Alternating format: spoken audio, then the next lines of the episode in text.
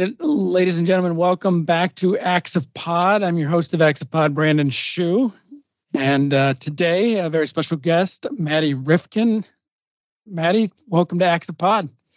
Thank you. Happy to be here. Madi and I have been working together for a little while. Uh, she's doing some tremendous things in the shared accommodation space. Uh, we actually met kind of by virtue of her being kind of tangentially related to the micromobility industry, where you were you were running a fleet of scooters at that time, Madi, wasn't that right? I was, yeah, for about three months of my life. Scariest time of my life ever. but perfect time for us to meet. So that worked. Yeah, exactly. but your business model has changed a little bit over the course of our at least our time working together. And I know the kind of the arc of the business but why don't you give the listeners a little, maybe Reader's Digest version of kind of where you started and where you are now? Absolutely. Yeah. And it actually takes us well before scooters because I started Mount when I was 12 years old as a bike lock company, which kind of alludes to how I got into scooters. right. Right. Got a patent for it when I was that age and kind of just wanted to be an inventor, an entrepreneur, CEO. That whole path seemed very fascinating. Although when I was that age, I had no idea how to become a CEO little did I know all you had to do was like start a business. I hardly uh, knew how to leave my house at 12 years old. So I mean, you I think you were on a different a different trajectory than most. I think so. My parents definitely thought I was uh, spe- special, I guess you could say. uh, but yes, got that patent and then kind of just started putting the tools around me to build this company and ended up at Northeastern University where I studied entrepreneurship. And that's really when I dove headfirst into this lock mobility world that then became micromobility. And I was building a bike lock. It was pretty cool. It was like a retracting six foot cable built right into the frame. So it was there when you needed it, there when you didn't. Although no one needed a new bike lock. And then, you know, scooters popped up, Bird and Lime. And I was like, well, they're probably going to need a lock. And ours actually worked pretty perfectly for a scooter. That's how I found myself in that world and worked alongside a lot of those big companies with the locking infrastructure, with the city governments, met a lot of great people. That's how we met. And then didn't really want to do the whole scooter thing. We had a fair amount of scooters just from prototyping. And that's how I ended up in the Airbnb world, the shared economy space, was because I thought if we put scooters at Airbnb properties, that might be a better way to facilitate this market. You don't have to work with city governments, it's a bit more responsible. And you're taking the scooter directly to these people that were using them, which was the tourist, which is why I accidentally ran a fleet of scooters for a few months. because I own the scooters. I put them at Airbnb properties. And then I would show up and talk to the guest and be like, hey, you should rent this. And then, you know, I got a call on my birthday in the middle of the night being like, hey, I rented your scooter and I don't know how to get home. And I'm like, that's not what my job is. that's that's not good. Yeah. So I was like, how do I get out of that world? Because I didn't want to be an operator. And that's when I really stumbled upon the big problem that Mount is actually solving to this day, which is that travelers go to places, they go on vacation, and then 83% of them are spending money on experiences, tours, excursions, things. But your classic Airbnb host, they're looked at as a local. You're going to ask them what to do, where to go, but they really can't help you book anything or do anything. It's very dispersed, and you're going to end up on Viator, TripAdvisor, maybe with a tourist trap, not anything right. good. And so that's kind of what Mount has become. Is we've become this huge marketplace that takes these excursions, these tours, even rentable equipment. I mean, it could be a bike to go on a place fun tour, and we turn it into rentable amenities and excursions, and really just want to give this traveler a great place and vacation and not just a place to stay. Yeah. So tell me more about the excursion piece of it. So how are you getting involved in kind of the the traveler's itinerary from that standpoint, and how does that how does that interact with your technology? How does the traveler do that? Yeah, so at first we thought, you know, Airbnb hosts want to offer these amazing experiences to their guests. Let's start with rentable gear. So the premise was put a few electric bikes, scooters, golf carts, kayaks, paddleboards, like you name it, at a property. And then the guests can come and rent it. And Mount's facilitating that whole process. They're having a great experience. But not every Airbnb host wanted to be the owner and manager of the gear. You know, they're already sure. doing that for their house. And they're like, that's a full time business. Turns out there's a lot of other locals that do have the gear that do want to own and manage and supply it to the guests. So that's kind of the piece we were missing that we've added where it's like, okay, your Airbnb host can offer this amazing stuff but they don't have to own and manage it. They can pull it from our marketplace, which is where we're kind of getting this inventory from is just any local out there. So obviously this was not something that Airbnb tackled. You know, how did you discover kind of that the delta in their offering and how you can kind of bolt on to what they're already doing? I think it actually comes down to the traveler. And I was one of them. This ha- same experience happened to me. I was living in New York and I wanted to go to Iceland. And actually, that wasn't even my destination of choice. I just wanted to see the Northern Lights. And I was like, Iceland's fairly close, cheap flight, let's go. But it was winter and I lived in New York. So I didn't have hiking boots, I didn't have rain pants. I had a hat, so that was great. I didn't even have like spikes that you put on your hiking boots to be able to walk right. on ice. Like I didn't have any of that. And so because Mount didn't exist, I actually had to go and buy it, which was really unfortunate. So I went to REI, bought all my stuff, spent a lot of money for then this five days in Iceland. It was right. great. I used it all, but I had to lug it home with me. And then now it's sitting in my closet collecting dust because, you know, I'm not going to Iceland anytime soon. I just did right. that. So if Mount had existed, what would have happened is I would have traveled with a backpack to Iceland, connected with my local who happened to be an Airbnb host named Trigva, and he would have had all this stuff for me I could have rented. And if he didn't have it, he could have connected me to other people using Mount that did have it, and I could have just rented all of this for maybe a few hundred dollars as opposed to a few thousand for buying it. Right. Didn't have to lug it home, and then honestly have this more sustainable aspect because someone else can now rent it and use it. So that's kind of where this premise of Mount comes from. It's like, what do you buy when you travel that you only end up using once? Let's get rid of that mindset and start renting. Yeah, I think it's a great idea. And I think the industry is starting to realize this too. I think you might have even commented on the post, but I saw that was it an Asian airline that wanted to start supplying clothing to travelers because yeah, nobody Japan wants to Airlines. travel with anything anymore, right? Yeah, they don't. And actually, Japan is on the forefront of this just as a country. Their airline has launched a clothing business that rents it to their travelers instead of coming with suitcases. But there's a lot of actually businesses in Japan too. Like when you are going to ski, they'll rent you the clothes that you need to ski because that stuff's bulky and you don't want to go with it. So yeah, on the forefront of my vision, I was probably predicted this a year and a half ago. Japan Airlines slash Japan is now taking that and running with it, and hopefully the rest of the world won't be far behind. Do you think it is a generational idea or premise to have kind of a a very minimalist approach to traveling, or do you see this happening kind of throughout or transcending age age groups? I think it can definitely transcend age groups. I mean, I think, you know, you got to look at Airbnb, Uber, Lyft. They're all shared economies.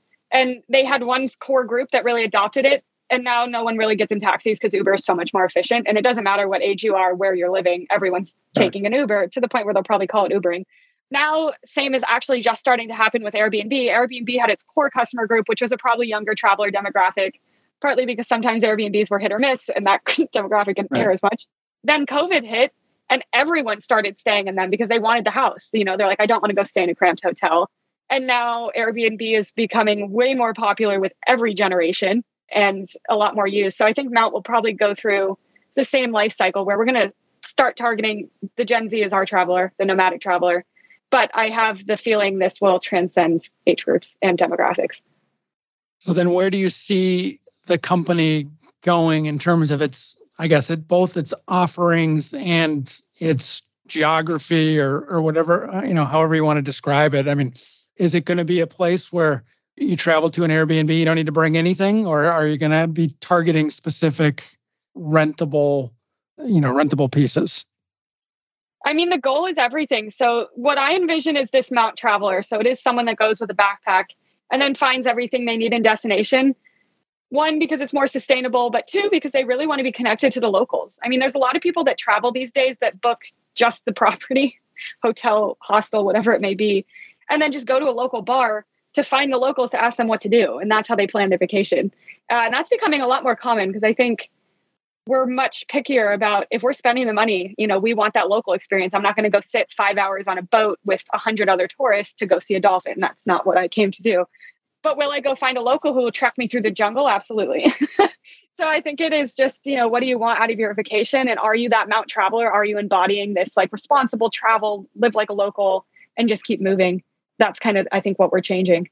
So, I mean, from your standpoint, and I don't know if this is data driven or you have the metrics or not, but I mean, how do you think about or pick the year that you want to rent? Obviously, if you were doing the Japanese airline mentality, where they're looking at clothing.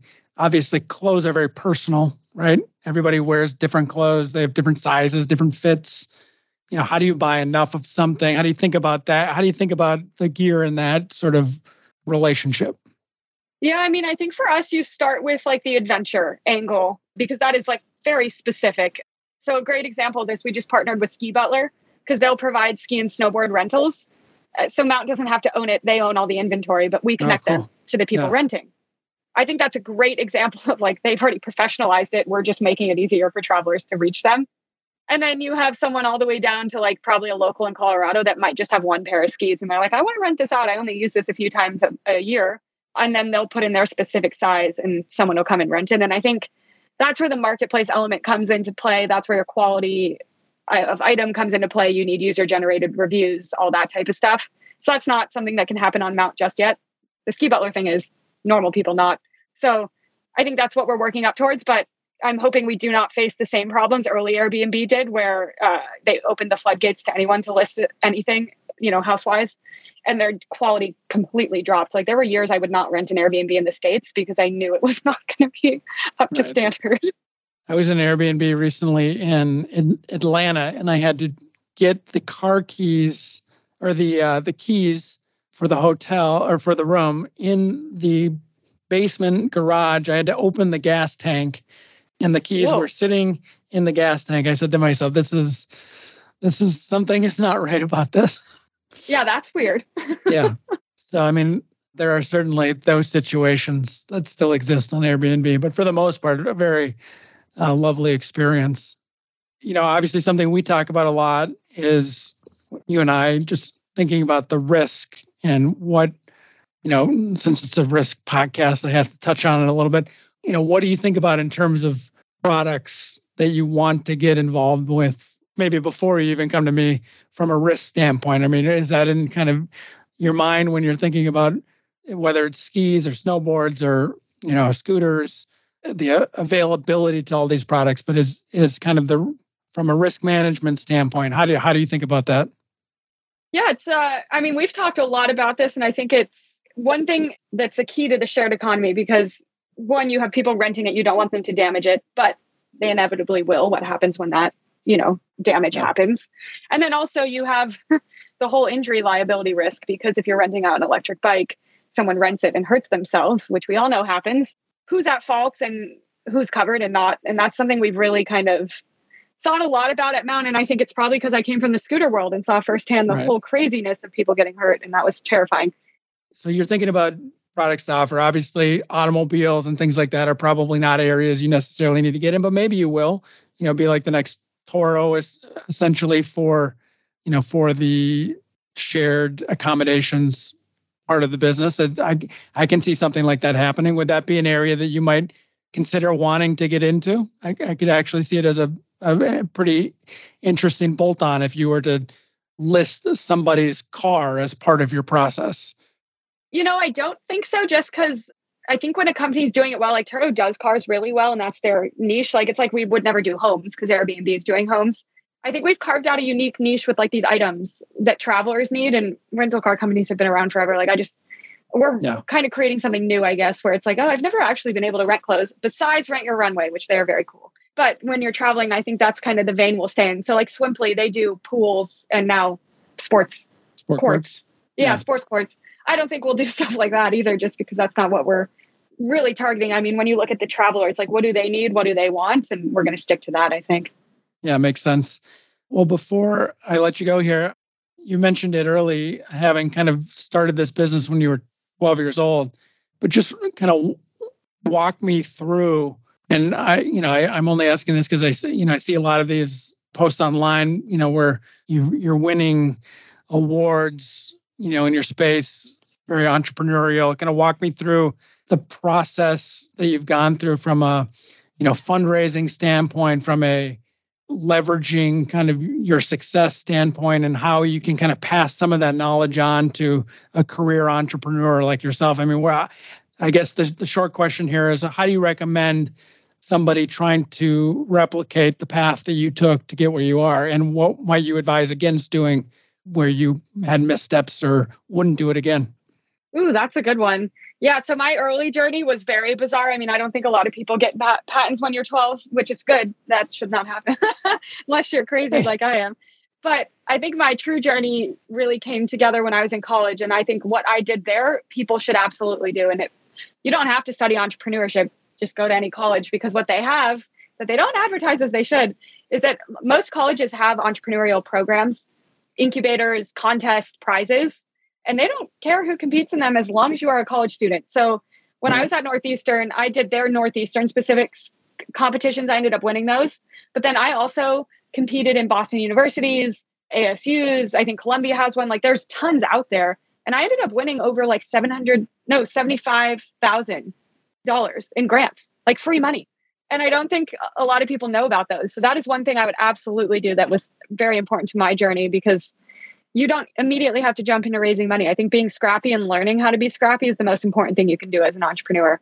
I think actually, if you, I, I do not have this stat, this is a total gut anticipation, but if you look back at all the founders and companies that have failed, I would love to dive into their stories on how they started their companies and if they immediately from day one went and raised funding or if they took a few years to bootstrap, got scrappy, right. and then raised funding. It'd be a fascinating stat.